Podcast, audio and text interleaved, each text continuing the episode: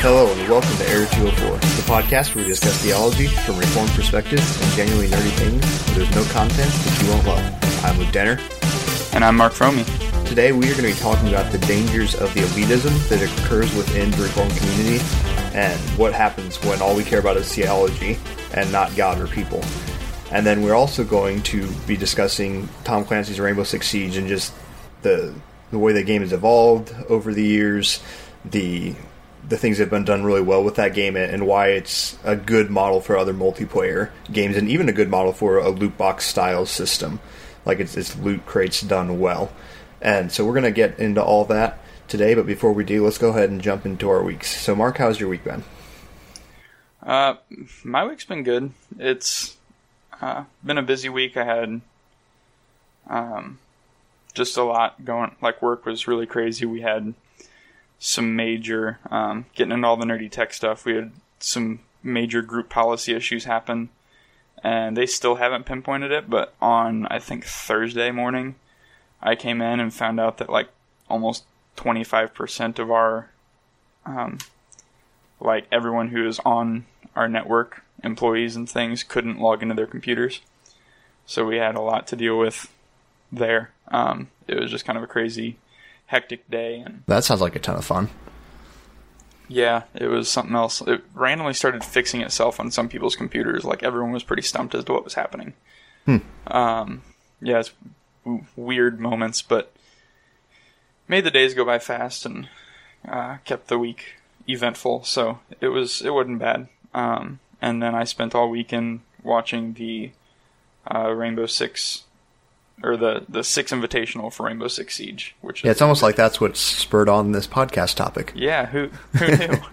so they did all their big reveals for uh for the new season coming out, and there was the big tournament with all the pro league teams. It was I watched pretty much all of it, so it was pretty awesome. It was a good week. How was Awesome. yours? It was it was good. Last week of, of vacation before work kicks in, I'm starting on Tuesday, so that's exciting. I'm I'm ready. I've, I've had enough leisure time. I'm ready to be feeling like I'm productive again. Um, like I always enjoy time off, but I also enjoy working.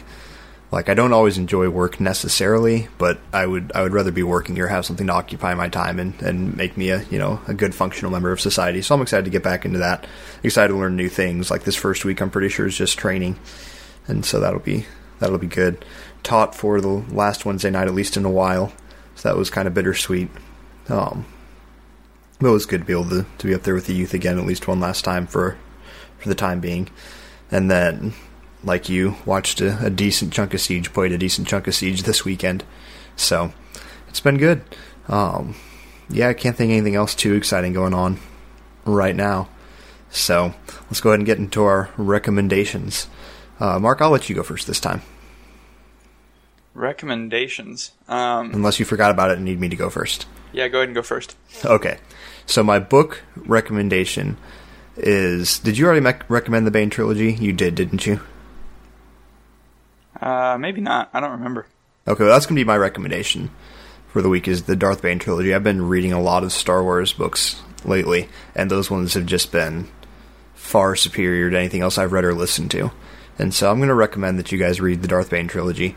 Um, there is just fantastic writing within them, great stories, and it'll help you understand why why Mark and now I are such Darth Bane fanboys because it's not so much of fanboys as just recognizing how amazing he actually is.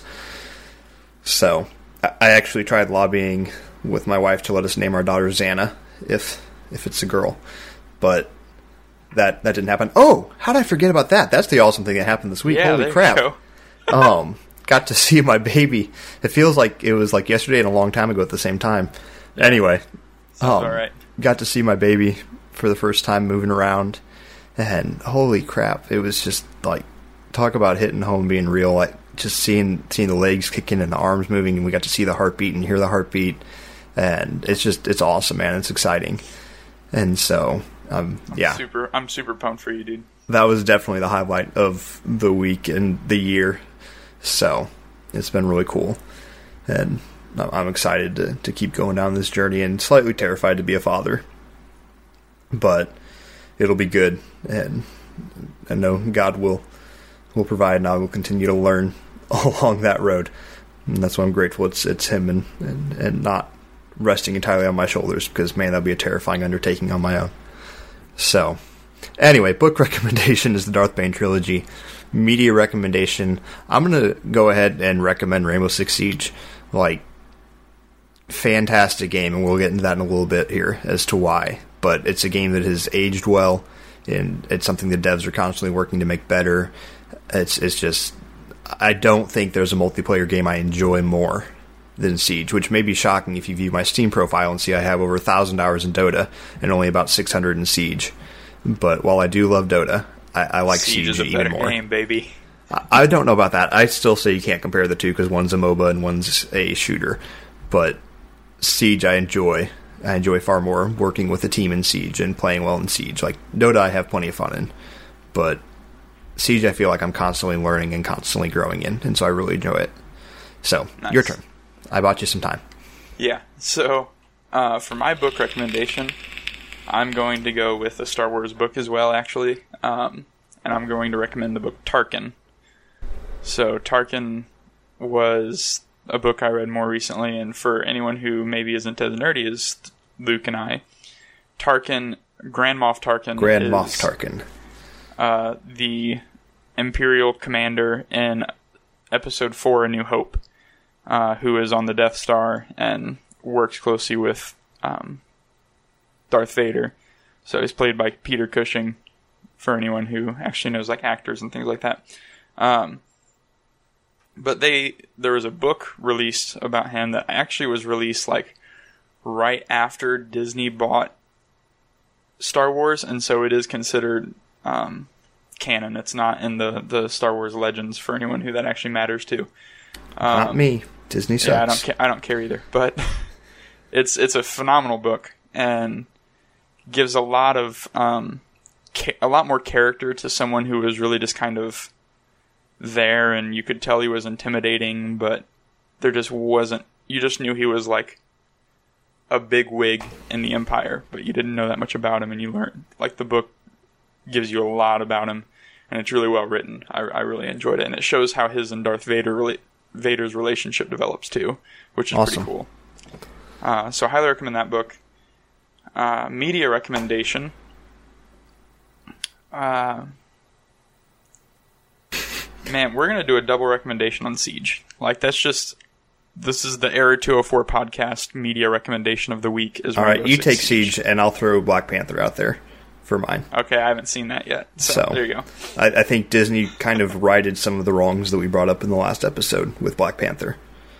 So Interesting. I'll um, watch it I'm soon. curious to hear your thoughts on it. Yeah, and it looks like they may do the same with Infinity War. Like from the trailer, it looks like that's a very heavy film. But yeah, there was only. I mean, there's still some misplaced humor in this one, but not near as much. So I'll throw that Oh, okay. I'll, I'll throw I'll throw this out. So, Okay, now we're throwing out a thousand recommendations apparently. well, so Sie- Siege is just our official dual recommendation for oh, the okay. week. Okay. We're not But- doing that every week. No, my recommendation though, the Incredibles 2 trailer that aired Mm. during the Olympics. I didn't see it during the Olympics, but it popped up on YouTube, and obviously I watched it because it's the Incredibles 2. And that movie looks like it's going to be awesome, and I cannot wait. Okay, you can't recommend a movie you haven't seen. Scratch that from the record. What? I'm It's sure it'll be movie. good. I recommended the trailer. oh, okay. Yeah, watch That's the trailer for the movie that's going to be coming Oh. out. Anyway, there you go. There are our recommendations for the week. So, without further ado, let's go ahead and get into our topics at hand. I'm going to try to be gracious as we We're handle this going to try to be topic. gracious. I'm I'm going to spend a brief amount here at the start addressing an individual specifically that spurred on Mark and I talking about this, and I, I'm going to avoid using names for various reasons. But this individual does know who they are, and I will make sure this podcast is delivered to them so they can hear it. Um, and so again, trying to be to be gracious and at the same time be biblical with with how I address this, and for the record, my name is Luke Denner. I am the host of Error 204 podcast. I am not hiding behind any anonymous names, even though I don't think other parties that were accused of such were doing that either. And want you know you can do what you like. You can come after me if you like, and I really don't care because my identity is not in your opinion. It's in my Savior and what He's done for me. So without further ado, I'm going to go ahead and, and take this brief moment to address this individual. And so you have taken slander and basically the tabloid style articles and made them very popular among some in the reform circles. And you talk about others who sit behind a, anonymity or behind a screen and spew, and your words, spew vitriol at people when you do the very same thing. And in the past, your actions have led to very, very regrettable things occurring, and you're aware of this, and you know you played part in those. And and we can go back to the sovereignty of God, but the sovereignty of God does not negate the responsibility of man. And so you are in part responsible for those regrettable things that have occurred. You said you were going to step down then, and now you're back at it, spewing venom, bullying, and doing all of this in the name of Christ.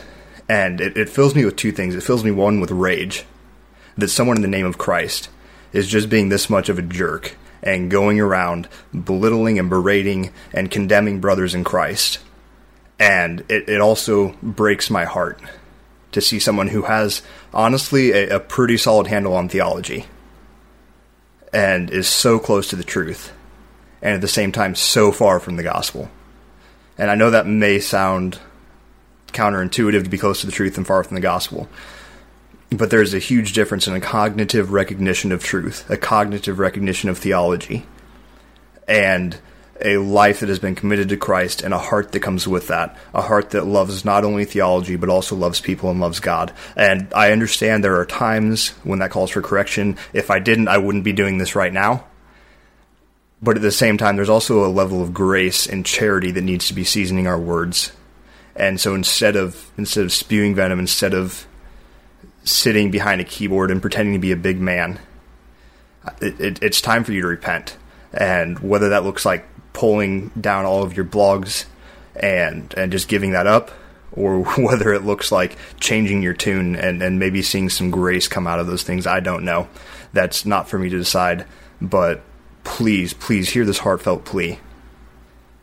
Repent, believe in the gospel, and begin to live as a follower of Christ and, and stop living like a Pharisee. And I, I, I don't want to spend too much more time on this, so I'll, I'll end it with that.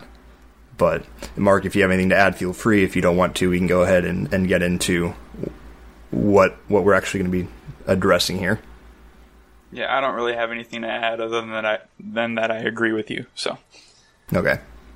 So, with that said, there is this elitism, which leads to this type of behavior that I'm I'm talking about, and and this individual I've just I've addressed that that tends to crop up in reform circles, and in fact, in fact, it's what turns a lot of people off to reform theology, is they see people who love theology and talk about theology and are constantly biting each other's throats and biting at the throats of anyone that they disagree with, and they never see any love displayed, and they never see the gospel being shown through these people's lives.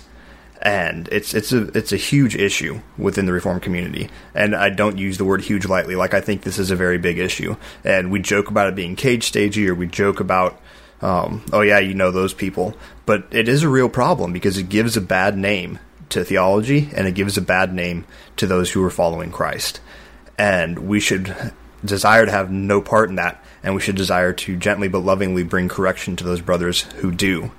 And Mark and I have both been guilty of this. I'm not going to sit here and pretend like we haven't. There have been many times when I've cared more about winning an argument or being theologically correct than I have cared about actually caring for a person. Now, that doesn't mean we get to set theology aside, but we also need to be gracious and loving in the manner in which we're presenting our theology and actually care about a person as what they are, a person created in the image of God.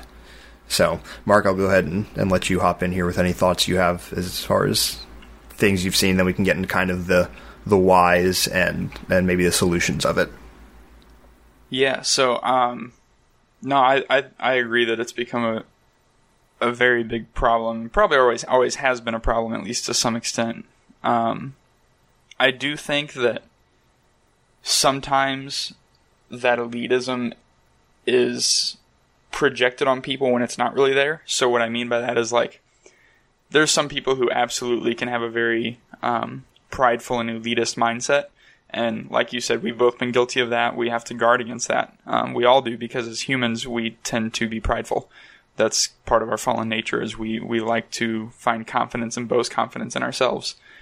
But, um, I think some, sometimes for people in Reformed theology, we, I know a lot of people who ascribe to Reformed theology who are very confident in their beliefs. And I don't think there's anything wrong with that. I think it's good that we hold to what we believe and are very secure in what we believe. There's nothing wrong with that. Obviously, we need to have grace in that and have the humility to understand that uh, that knowledge is not from us, but from God, for one. And two, that that um, that knowledge could be wrong. Um, I don't.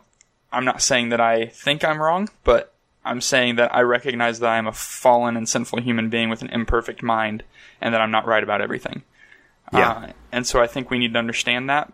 But I do also think that sometimes the confidence of Reformed theology to people outside of it comes across as pride when it's really not. And so I do think that sometimes there is uh, false accusations of pride or arrogance or haughtiness towards Reformed people. Um, there's a lot of people I know who have been called prideful, haughty, or arrogant, or w- anything along those lines that aren't. They're just very confident in what they believe, and they believe that um, their understanding of Scripture is true. And so I don't think that you can fault people for that, but I absolutely agree with you that that pride and haughtiness is all too common um, because it, it's almost one of those things where we feel because most people don't start out with a reformed theology very often at least. It's something Yeah, it's that a rare. lot of people come to. It's it's learned as they study the word of god and move through things. And so i think because of that sometimes people see it as being on a new level of christian right? It's a very pharisaical view and very in a lot of ways works-based view because we have put in the work to get to this place kind of thing and so we're better than you because we know more than you is the is the attitude that a lot of reform people take. And that's that's very wrong. Um, like i said i think we need to we have to remember that the knowledge that we have is not our own. It comes from outside of us and we cannot claim we we can't we don't have any we shouldn't have pride in it because it's not something that we did. It's something that was given to us through the grace of god um, and so I think that we need to understand that and have a proper mindset approaching that. That ultimately, the knowledge of and we've said this before, the knowledge of Reformed theology should bring us to humility because we should re- the more the deeper we get into Reformed theology, the more we should understand how little we know and understand, and how how much comes from God and not ourselves, and that should lead us to humility, not pride. But unfortunately, that's not always the case. We tend to find a way to make it prideful, and we Yeah. very much have to guard against that. I, I think that one thing um, I'm going to jump into the how do we remedy that or guard against that, uh, or approach it in general. Um, one thing that my pastor has said a lot recently um, is in talking about things like this when you get into a lot of things that are maybe secondary issues and um, again we've talked about how we don't believe arminians or unreformed people whatever wherever they may fall. We don't believe they're not christians. Like they're still our brothers and sisters in christ. We're still united in the gospel. Um, and so because of that it's okay for us to disagree on things. And my pastor has continued to bring up uh, romans 14 where paul says you know be fully convinced in your own mind. So have that conviction purely that like be fully convinced. That's okay to have a conviction or an understanding or a belief. And I think we should. Like we should have thought out our theology so well and and studied scripture so well that we are convinced that ours We is should the be fully proper convinced in our own minds. the Absolutely. proper theology. With with again the caveat that you mentioned earlier that we recognize that we are fallen humans and we probably do have errors somewhere within our theology. Exactly. And so be fully convinced in your own minds.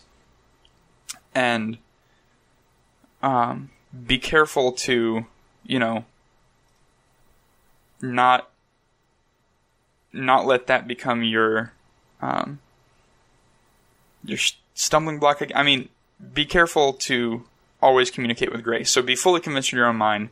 That's fine. Understand that the people you're communicating with who may disagree with you are still united with you in the gospel, and it's not worth being divided over ultimately over these small little things, whatever they may be, because we're still united in the gospel and we're still brothers and sisters in Christ and called to love each other and and serve each other and care for each other and grow with each other.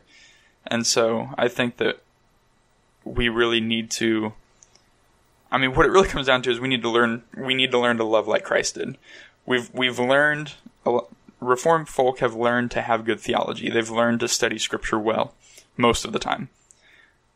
But we don't always do good at loving our brothers and sisters in Christ. Yeah. And and we need to work on that yeah. a lot.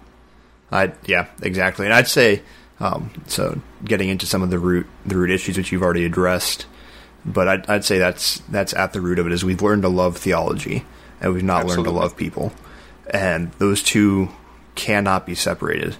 We, we can't properly love God or love people without good theology, but we can't love God that is love theology without loving God and loving people because as we as we dive deeper into theology, we see the glory of God manifest. We see the love of God for His creation, and it should spur us on to a similar kind of love. Not that we'll ever achieve the same manner of love that God has, but it should spur us to to attempt that more and more.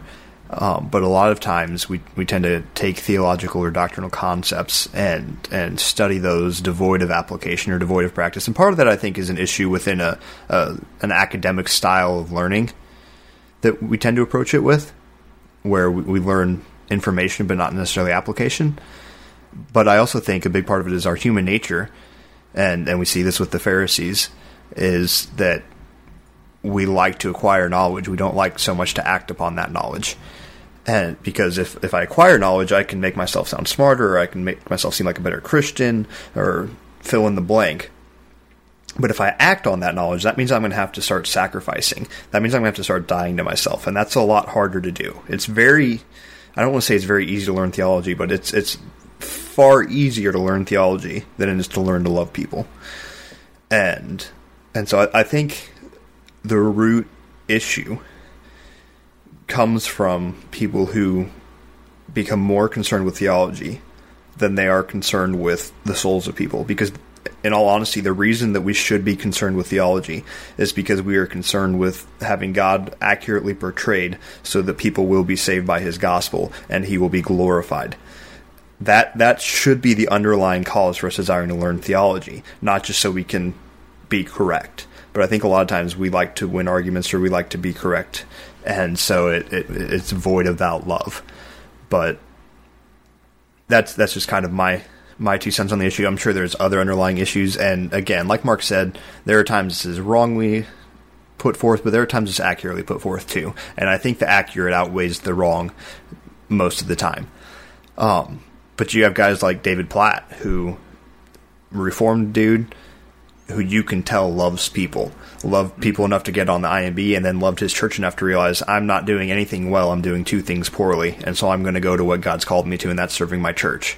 And huge, huge commendation for him with that, and for for recognizing that he was stretched too thin, and for desiring to love and care for his local body in that way.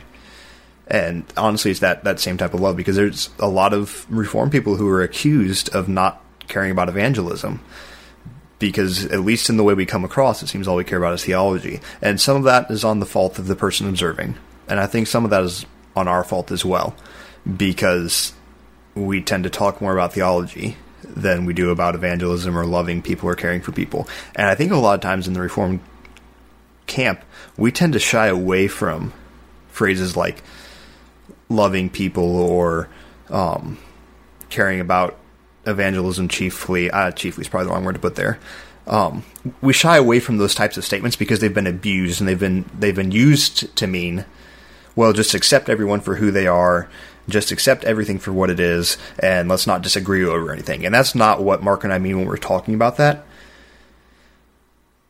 But Scripture has commanded us to love, and Scripture has commanded us to be proclaiming the gospel to people from all tribes, all tongues, and all nations. And so our theology should be spurring us on to that. Our theology should be spurring us on to a confidence in this great and sovereign God who, from before the foundations of the world, laid out his gospel plan to send his Son into the world to live a perfect life, die a death on our behalf, pay the price for our sins, so that he would save his elect from all across the globe, and that the manner of the, the manner in which he has chosen to do that is through sending his people, his church, into the world to share his gospel. And so we should have a confidence in the sovereign God who is calling us to go. And we should have a confidence in this in this sovereign God to to motivate us to be sharing the gospel not only with people across the world or not only with people at, at, VBS or whatever church event it may be, but with people we're interacting with in everyday life. To be constantly speaking of his glory and his gospel and his righteousness and his wrath and his love and to have that on the tip of our tongue so that we're encouraging brothers and we're exhorting sinners to repentance. That is what this theology should be driving us to. And 90% of the time it doesn't. And I'm, I'm not saying that accusatory. I'm saying 90% of the time in my life it doesn't. And that's a problem. And it, it breaks my heart when that happens. And I pray that more and more as I, I see God more clearly, it would be driving me to love Him and to love others more accurately and in the way that he's called me to do that. And I pray that for my brothers and sisters in the reform camp and outside of the reform camp that we would be continuously seeing God clear and as we do so, we would be sharing his gospel more and more confidently because this is what drove Paul to his confidence was he knew who his God was. Any great saint you look at, that's what drives them. They knew who their God was. They had solid theology but it led to a life of self sacrifice and love. And it led to a life that looked like Christ, not a life that looked like intellectual elites sitting in a corner discussing Christ over cigars and coffee. And not that there's anything wrong with that, I thoroughly enjoy that. But that cannot be what our life is. That can be a part of something, that can be something we enjoy, but that cannot be our life. And a lot of times, unfortunately, I think it, it is because that's a lot easier to do. Does that make sense? What, what are your thoughts, Mark? No, absolutely. I I don't know that I have a whole lot else to say because, uh, yeah, I think you put that really well. Okay. Yeah, I, I don't beat a dead horse. Yeah, I was gonna say I don't. I don't want to beat a dead horse either. And so, honestly, the solution is um, training people within the reform camp, training people as they come in, challenging people as they come in. This is awesome. You're learning. You're learning to dive into the riches and the depths of who God is how is that changing your life?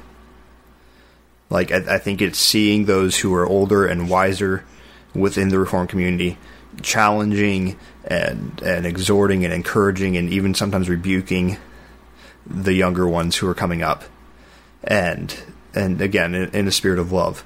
But I, I think that's part of discipleship that maybe has been failed in some areas. And again not accusing the reformed community of this as a whole not saying every reformed person is an elitist, just saying a lot of us tend to at least start out that way and can still get sucked back into it. And so we need to do something. And I think that something is, is a drive back to seeing the purpose behind theology and then actually seeing that be affected within people's lives. Which, again, you can ask anyone that knows me, I'm not great at this but by the grace of God and to the glory of God, I've seen growth in that. And I've seen it within Mark as well, because Mark and I both kind of came into Reformed theology at the same time. I, I, saw some of the elitism in him, as I'm sure he saw it in me. And it's been a joy to see God soften his heart and, and, and push him to love more and more. And I pray that Mark is seeing the same in me and that those around me are seeing the same. But honestly, I think the solution is a push back to the gospel and a push back to discipleship. Because if we're not cautious, we end up just like the Pharisees. And I, I pray, I pray that would be far from us. So, any closing statements, Mark? Um, nope, not really. Just okay. gonna again. Sorry. Jump. Agree with Luke for sure. Kind of put you on the spot there. No, you're good. Um, all right. So yeah, so just I'll, I'll I'll say one last thing. I was going to wrap up there, but I do want to say this one last thing. I would encourage you if you're listening. It, it's e- easy to either get really on board with what Mark and I are saying and see how other people that you know are like this and not recognize it in yourself, or it's easy to be very dismissive of it and be like, "Oh, these guys are young; they still don't understand," um, and and and kind of push it aside. And I'd encourage you to do neither of those things. Not that Mark and I are these great wise sages or anything like that by No, any means. at all. W- We are young, we are still growing, we are still learning. But my, my prayer would be that this is to the benefit of those who listen. And so if you are listening, my prayer would be that you, you take this and use it and stop and examine. Do I do this? Do I learn things and store them away as knowledge without letting them actually affect my life? Do I know them but not believe them? So there, there you go. There's my my encouragement, and that's to Mark and I as much as it is to anyone else. So let's go ahead and switch once again from our heavier topic to our less heavy topic, but still entertaining one of Rainbow Six Siege. And so Tom Clancy's Rainbow Six Siege is a 5v5 multiplayer shooter, uh, tactical shooter, I should say, where one team is trying to defend an objective or set of objectives, and the other team is trying to complete an objective or set of object- objectives. And so that ranges from capturing a hostage or protecting a hostage to defusing a bomb or keeping the bomb from being defused. And all of these are point style objectives. It's not like your Overwatch or anything like that where there's a moving point or a moving objective. They all stay in one general area. There's also secure area which nobody plays because it's just 5v5 deathmatch. But anyway, so it's, it's a game like that. so there's a lot of depth to the game. There's verticality to levels. There's destructible environment, and so there's there's a lot of things that go on. You have operators that all have varying abilities, and from different counter terrorist units, and so it's it's a very well done game, a very enjoyable game with a ton of replayability. Like I've already mentioned, I have close to 600 hours. Mark, I'm not sure where you're sitting at, but I'm sure it's close to that, if not above that now. Uh, I don't think I'm above that yet. I'm at 571. Okay, I was gonna say I know we were close, and so this is a game that Mark and I were in the well, Mark was in the closed alpha, and then we were both in the closed betas, and got it when it dropped, and have been playing it since, and that's it's on its third year now, and they've we've, just we've been done playing this game for over two years. they've done a great job of of just keeping updates coming, of continuing to develop the game, continuing to add new content to the game, and so I'll go ahead and let Mark address that a little bit and just how they've done well with that. I, I mean, they've they've done a great job at keeping the game fresh. I think is the best way to put it. They're they're very good at um, making changes so that while you're still playing the same game, it has the same mechanics and different things. There's always new stuff to learn. There's new things to approach. Um, they do that by every, every season, so they do four seasons a year, uh, about every three months, and every season they add new operators with special abilities, so that changes the way that the rest of the game plays. Um, because they might be a counter to a different operator or support another operator really well. Uh, we've seen some really good examples of that recently. Um, and I think that one of the things I enjoy about it, like, is I enjoy very it, it, it, it's very tactical, which I love in a in a shooter. I like stuff to be, um, I don't even know that I want to call it realistic because it's still a video game. Um, but I, I like it to have more strategy than just being a straight up run and gun game. Yeah, it's just not it's not just run and spray and pray and hope Yeah, you can it's, get it's a very strategic game in the way that it's played, uh, which I just have fun with. And then, uh, like I said, even as maps get added with the different objectives, even if we were still playing on the same like eight maps that came out with the game, which there's more than that now, I would be totally okay with that, with no new maps every, at all. it changes so much, and, and there's so many different ways to approach things as attackers and defenders. Um, it's just got a massive amount of replayability. Rounds are short, so it goes by quick. Like you never feel like stuff just drags on. That's one Especially that if you're I, in I've gotten into with with other games. Is stuff has just felt like it drags on sometimes. yeah, and you're just and- waiting for the round to be over. And, Yeah, and and Siege, Siege is never not feels like that. way. Not once. If anything, you're begging for more time. so Yeah, unless you're on defense, then you're okay. As attackers, you're begging for more time a lot of times. You'd be like, man, I wish I just had another 30 seconds or minute.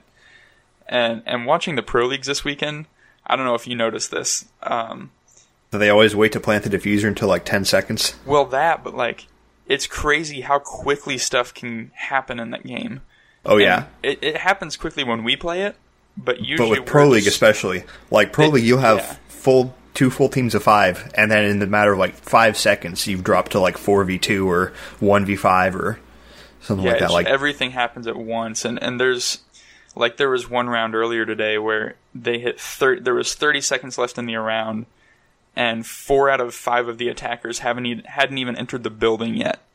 And then within that 30 seconds, they'd won the round. Like it was just an insane. The way it all happens is super quick. Um, Yeah. Which I just it's fa- it's it fascinates me as a game. I just there's never been a game. You say it's your favorite multiplayer game. It's it's easily my favorite multiplayer game and one of my favorite games. Just period. Oh yeah, it's it's up there for me. I don't know if it's my favorite game of all time, but it's up there. But sure. I've I've never gotten tired of it either. Like we've taken Well- we've we've played other games. But we always come back to Siege. We always come back to Siege. And I'll say too, like just so Mark mentioned that they they keep the same mechanics, but the game evolves, and we've seen that. Like when we first started, the way you would defend a point was you had all five people on defense hole up on the objectives and board the room up and barricade the room up as much as they could, and wait for the attackers to get there. It was just turtle as hardcore as you possibly could. And then slowly we started seeing people start roaming, where they would move off point and pick off attackers as they came in. Try to distract him and waste time to get him, because otherwise they were there to flank it when they were attacking the point. Like the, Yeah. the meta of the game has evolved drastically. and we've seen it we've seen it go from like you have operators to now you have entry fraggers and support operators on attack and you have your anchors and your roamers on defense. And so we've seen we've seen the meta shift. We've seen people pull off like used to. You would only move through one level of the map. Now you breach above open up floors so you can get lines of sight down used to attackers would never, or I mean, defenders would never open up kill holes or anything like that, or if they did, they were very small ones. Now you're opening up rotation holes, you're opening up long lines of sight so you can cover the bombs or whatever the objective is from a long distance. And so it is, it's just a game that has continuously been changing. Yeah. Well, and it's still with- the same game. It feels like a totally different game sometimes. Every at, like from when we started playing at the very beginning to what it is now. Oh yeah, and especially as seasons Yeah. come out, like you get new operators, and that totally shakes up the way the game plays. Recently, they've been doing these Operation Health, where they introduce semi-major game changes to existing operators, and that changes up the meta. And so, like when you when we first started, shields were super overpowered, and everybody ran them. And then after like year one, shields were super underpowered, and nobody played them. And now there's a couple shields that are really good to run, and a couple that aren't. And so, just different things have, have changed and, and shifted. I will say, Ubisoft is not the best at releasing balanced operators. Like I, I can't think of a single a single a single operator that has been released and not needed patching, but that's just expected. Like, and there Valkyrie are was pretty balanced from the start. Now That's you fair. You know, Blackbeard released with her, who is like the most unbalanced operator to ever see the game. uh, I feel like Frost and Ela are still the two biggest offenders as Ela far as how they played. The current offender. Um, like Frost's shotgun when she first dropped was just That ridiculous. Super Like, 90 was nuts. Yeah, you could true. cannon shot across the map. Yeah, it was, it was a skill cannon. It was insane. It was it was what the BOSG is, except it was better because it was semi-automatic with like six rounds. and it was a spread because it was a shotgun, whereas the BOSG is just a slug. Yeah. So it was it was pretty ridiculous. But so you, you've seen stuff like that. We've seen it seen it change. But they always Um, fix it. They always fix it. they're they're very great about fixing stuff. I mentioned earlier that I think they've done loot systems as well. So they introduced recently as well something called alpha packs. But everything within boxes. Siege, with the exception of certain cosmetic items, everything is purchasable by in-game currency that you earn in-game as you play matches. Yep. And so you don't have to spend money if you don't want to. The majority of cosmetic items are purchasable with in-game currency. And so the only thing you get from loot crates and stuff are these cosmetic. cosmetic things, the majority of which you could buy yourself if you wanted to. And they've also implemented, like I know Logan Sharp mentioned in the Reformed Gamers podcast on loot boxes, which is fantastic, by the way. Go listen to it if you haven't. Um, but he mentioned that he missed the days of feeling like you'd achieved something by getting a cosmetic for doing a certain thing. And they have introduced that with charms now, where if you do certain things, you can unlock certain charms. Um, usually those are just weekly challenges, so you have a set amount of time to do it. But still, you'll know. Oh, hey, this person has this charm. That means they played and won with Glaz twenty times during that week, and so you get a little bit of that feel too, which I appreciate. Like there's something to be working for. So, I, I, I think just seeing the way the game has evolved, seeing the way they've been supporting it, and just seeing how they've done some things very well, it's been very encouraging to me when you have games like Battlefront 2 or um, I'm trying to think of another one that was recently pretty big deal. There was that racing game I can't think of the name of now, where you had to spend money to unlock cars and stuff.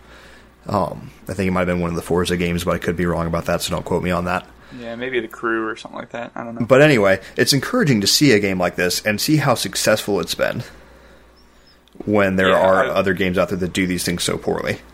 I've never, as someone who like, I didn't buy the season pass year one. By the time year two rolled around, I put enough time into the game that I was like, all right, I don't mind investing more money into it because I've gotten my money's worth out of it. And so I picked up the season two pass. I recently picked up this coming year's pass for season three. Um, but even the season that I didn't do that and I had to grind to get the operators and everything, You were still able to get them all. I was able to get them all. I've never felt cheated out of like I've never felt like I wasn't able to obtain something, or I've never felt cheated by not being able to get to something. Uh, like the a good example of the things that are only purchasable are the elite skins. They're really cool skins for different operators that are like we we call them shiny skins. For anyone who is into Pokemon, you had like shinies. There were the rarer Pokemon. Like there's the shiny skins that are just really cool and unique skins that are only you have to buy them with real money. But again, they're just skins. It doesn't change the game, and so they're cool. I like some of them, but I've never bought one. Luke And you're holding some. out. Yeah, I have several if, of them. If if an operator that I play a lot gets one, then sure I'll buy one. But But again, Uh, my I've- theory I've in ne- purchasing those is is yours. Of I'm okay with supporting the devs and everyone who's been pouring time Yeah. into this team because they've done sure. such a great job with it. and I've never felt cheated because I couldn't unlock those operator or I couldn't unlock those skins with in-game credits. That doesn't bother me because it's just a skin. Um, and then on top of that, because they've done this stuff, and wow, I'm someone who hates loot boxes and have never been bothered by the way that Rainbow Six does any of it.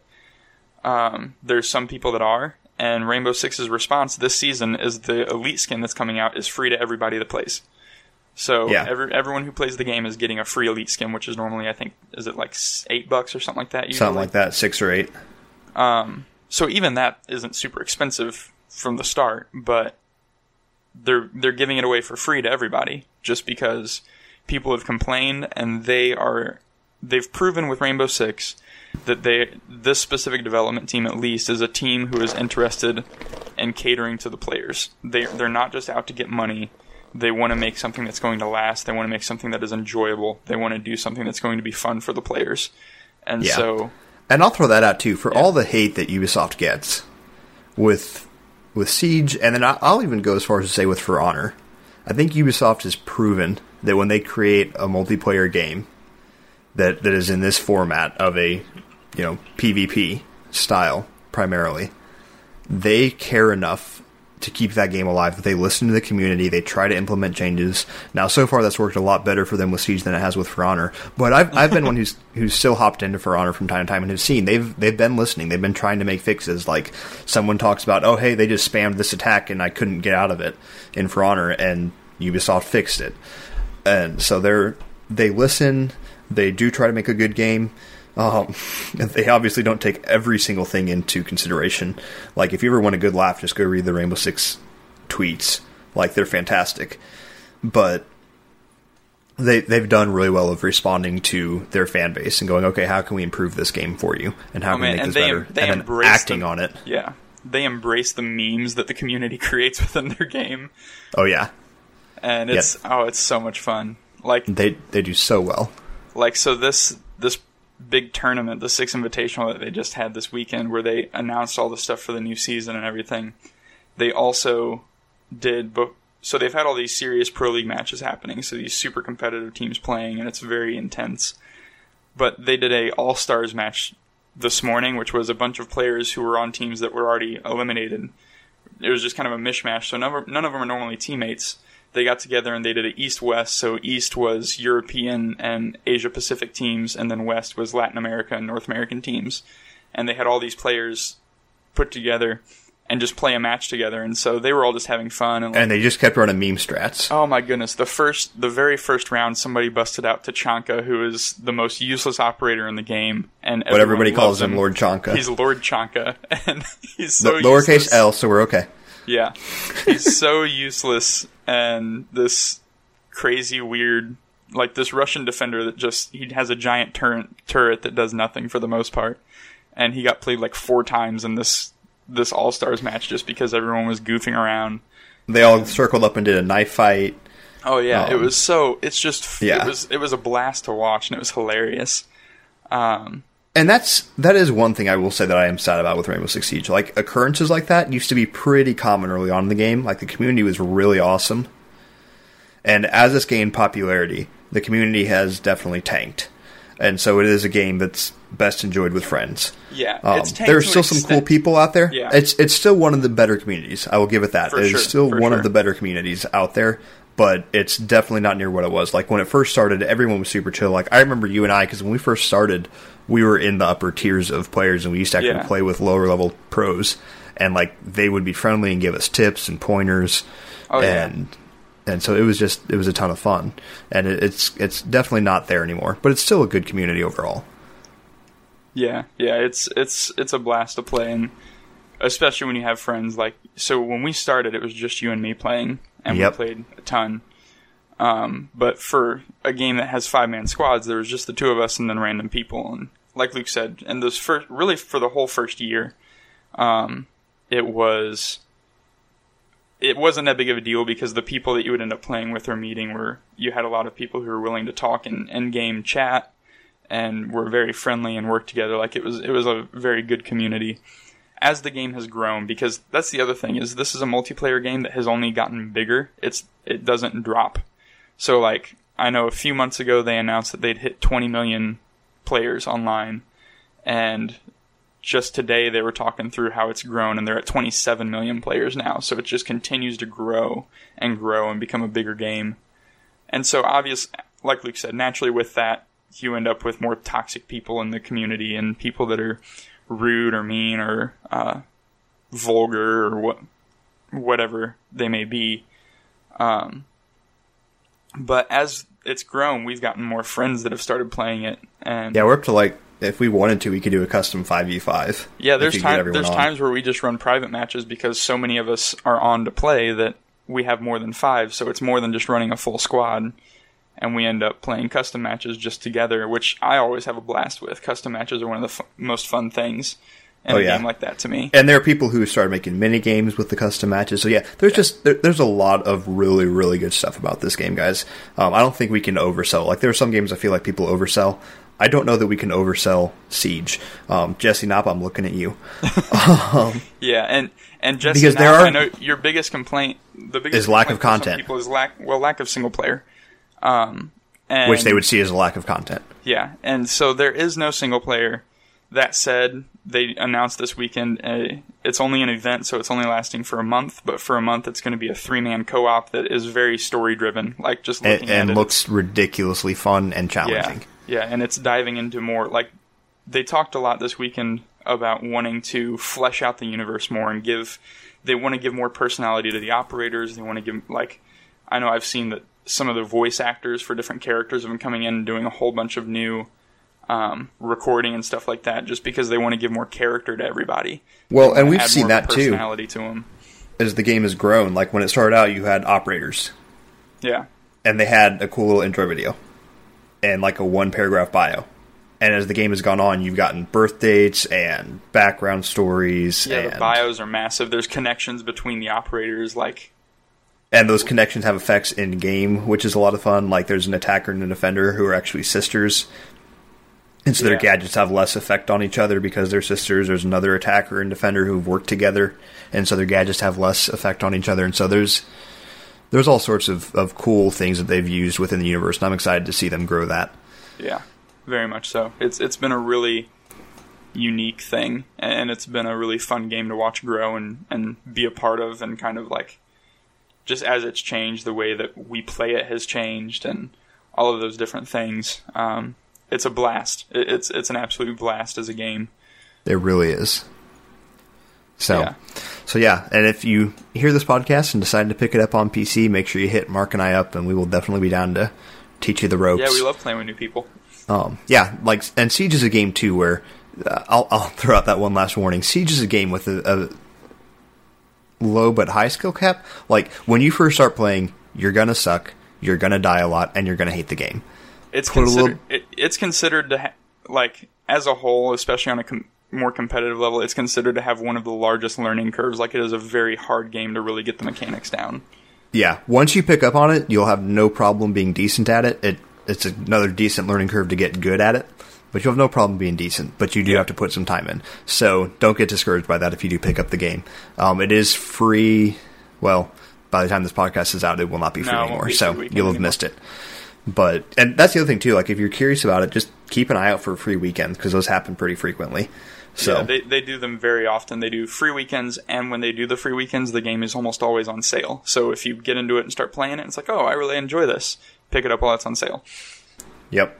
So there you go. Tom Clancy's Rainbow Six Siege, fantastic game. Pick it up, play with us. Um, we appreciate you guys. Appreciate your feedback. If you like us, make sure you drop us a rate on iTunes. Make sure you follow us on Facebook at Error 204 Podcast. That's actually our group, so we can interact with you there. Follow us on Twitter at Error 204 Podcast. Send us an email at Error204Podcast at gmail.com. We love hearing from you guys. Love your feedback. Again, if you like the show, make sure you share it with your friends. Get the word out there. We look forward to this every week. Always have a blast recording. Always have a blast hearing from you guys. And we'll hopefully be doing it for at least two more weeks. So, I don't know. You think we can make it that far, Mark? Make what? I wasn't listening to You you. weren't even listening. You jerk. I said hopefully we can keep the podcast going for at least two more weeks. Oh, that might be pushing it. Maybe one week. Maybe. We'll see. see how bad we get chased after here. Um. Anyway, love you guys. We'll catch you all next week. Bye. Bye.